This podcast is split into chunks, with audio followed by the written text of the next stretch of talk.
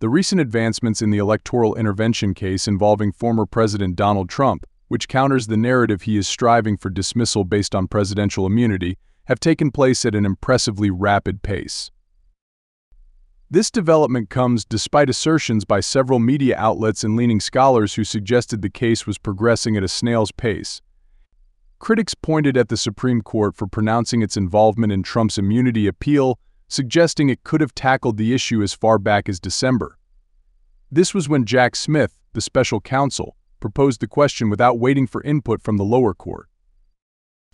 On the other end of the spectrum, various legal experts have advocated that the judicial system has improbably and considerably deviated from standard procedures in order to expedite the proceedings in Trump's case. They described the pace of the events as lightning fast.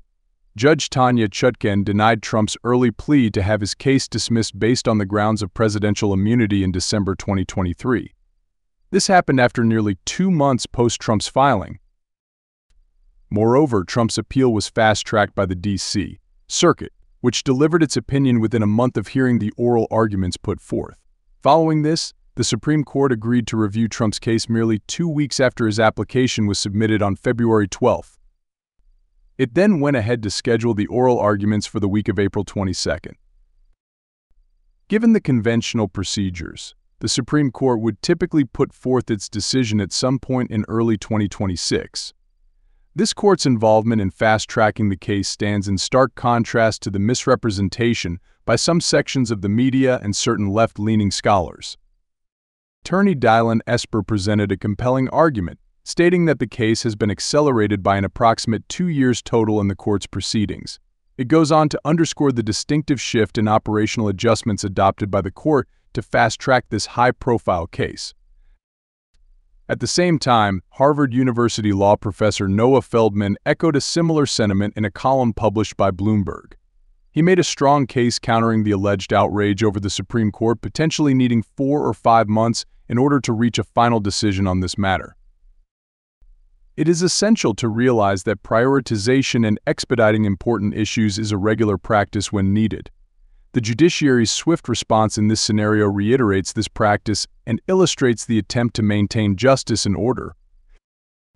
These instances highlight a narrative that often gets lost in the noise of partisan politics, focusing on maintaining the discipline and order of justice, regardless of an individual's position. The ability to recognize such exceptions in standard procedures is important, as it signifies the justice system's ability to flexibly yet firmly handle uniquely challenging cases. The current scenario serves as a prime example of this flexibility. Ultimately, these proceedings reassure us that our justice system continues to function effectively despite the high-profile nature of the case and the attention it naturally attracts. In these proceedings, we clearly see that no person, regardless of their position or status, is above the law. Such a reminder of principle and procedure is always important, ensuring that our democratic processes remain fair and impartial.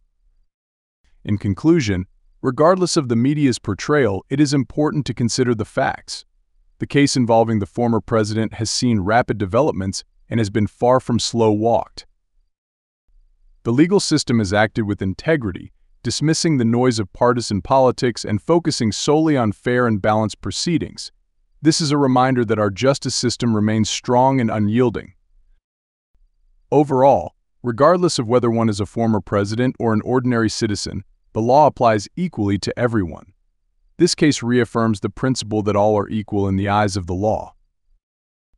The media and various pundits may continue to produce their narratives, however, it is crucial to remember that the justice system is designed to operate without bias and influence from external factors.